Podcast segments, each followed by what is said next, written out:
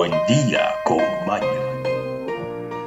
¿Qué tal amigos? ¿Qué tal amigas? Bienvenidos nuevamente a nuestro espacio Buen día con Maño. Estamos aquí empezando con alto o en alto la semana número 43, 25 de octubre, lunes.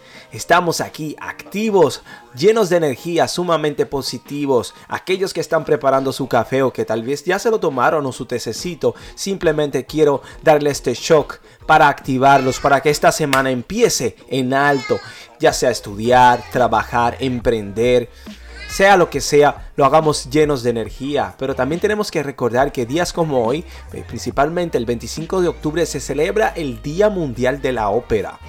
También se celebra el Día Mundial del Karate.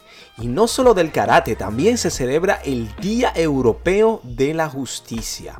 Así que también amigos, tenemos que recordar que hoy tenemos un estudio sumamente interesante que habla sobre el Wi-Fi.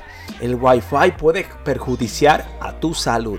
Esto dice la ciencia, ya veremos más adelante en los estudios y hablaremos un poco sobre el Wi-Fi y el perjuicio que puede generar a nuestra salud. Obviamente tendremos efemérides, noticias y nuestra frase emblemática del día.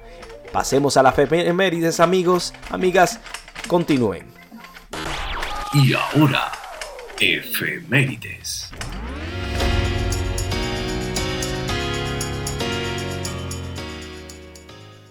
Sí amigos y amigas, las efemérides. Un día como hoy, en el año 1147, los portugueses con Alfonso I capturan Lisboa junto a las cruzadas o los cruzados de Inglaterra y Flandes, luego de un asedio de cuatro meses. También en el año 1147 los turcos seluyucidas masacran a los cruzados germanos bajo las órdenes de Conrado III en la batalla de Doryleum.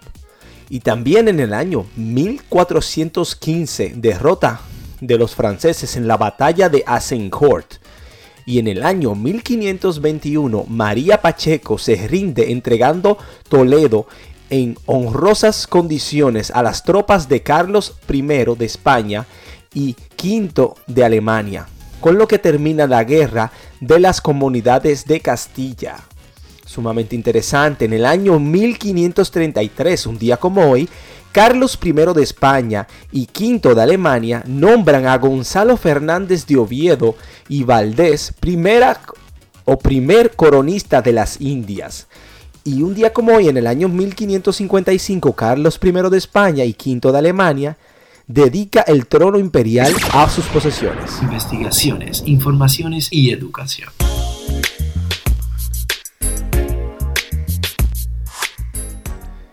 Estudios amigos, tenemos que el Wi-Fi puede perjudiciar a tu salud. Eso dice la ciencia, ¿no?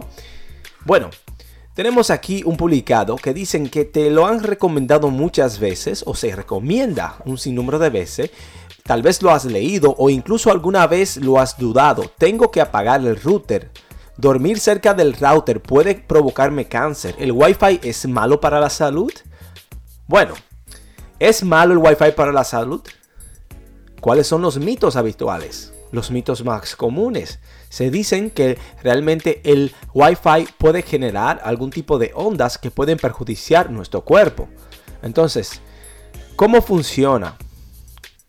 Entonces, dicen, la Organización Mundial de la Salud explicaba en una publicación del año 2014 lo siguiente, en varios estudios se ha investigado los efectos de los campos de radiofrecuencia en la actividad eléctrica cerebral la función cognitiva, o sea, el sueño, el ritmo cardíaco y la presión arterial involuntarias, hasta la fecha, esos son las...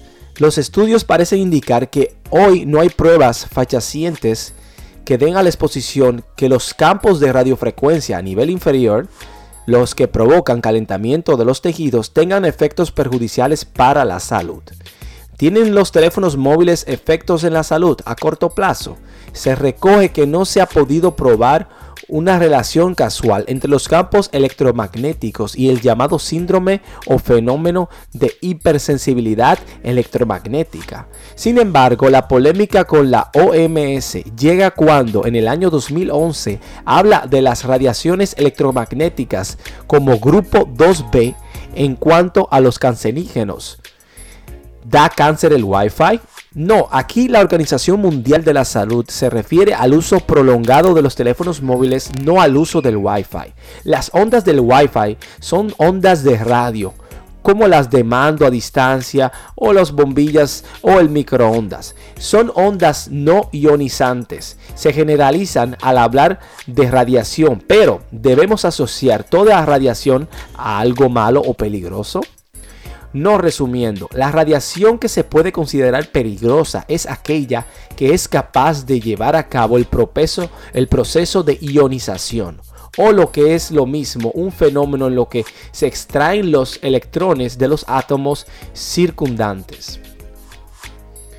¿Deberíamos estar atentos siempre a no recibir estas ondas? No realmente. Pero niveles bajos de las mismas en otras fuentes son lo más recomendable para la salud. Así que amigos tenemos el estudio que nos demuestra que hasta aún no se ha comprobado que sea peligrosa. Pasemos a noticias y continuemos con el resto del programa. Ahora, noticias desde todo el mundo.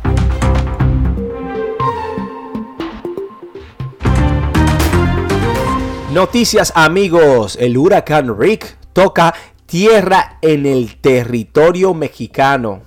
Sí, amigos.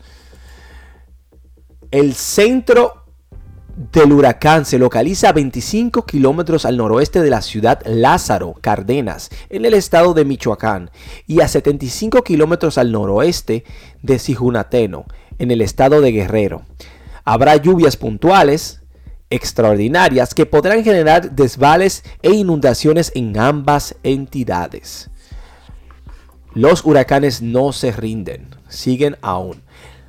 Dicen que la situación está jodona con la temporada de compras. Sí, el atraso en el tráfico internacional de mercancías y las alzas exorbitantes en los costos de los fletes procedente desde China ponen entre la espalda y la pared a los comerciantes y amenazan las ofertas que cada año esperan recibir los ciudadanos en el Black Friday. Y el comienzo de la temporada de compras de fin de año se ve sumamente tensa. Bueno, en los Estados Unidos enfrentan o enfrentará 26 tormentas de nieve. Cada año se realiza una lista de tormentas de nieve que impactarán a los Estados Unidos de Norteamérica y para la temporada 2021-2022 se contabilizan una cantidad de 26. Los actuales ya tienen nombre y afectarán la zona central y este. Facebook Facebook y la insurrección del 6 de enero, apenas unos días después de que los insurrectos o irrumpieran en el Capitolio del 6 de enero, la directora de operaciones de Facebook, Sherilyn Sandberg, restó importancia al papel de su empresa en lo que había sucedido. Murió el actor que interpretó a Gunther o Gunther en la comedia Amigos, Friends. Así que pasa sus restos y encuentran en la isla Dominica una serpiente gigante. Sí, no secreto, las serpientes pueden ser el terror de muchas personas y en la isla una grúa la midió y es del mismo tamaño de la grúa, una serpiente enorme, amigos. Así que continuemos con el fin del programa y amigos, tengan cuidado con las serpientes. Tal vez encuentren una, ¿no? Hasta aquí Noticias. Buen, día,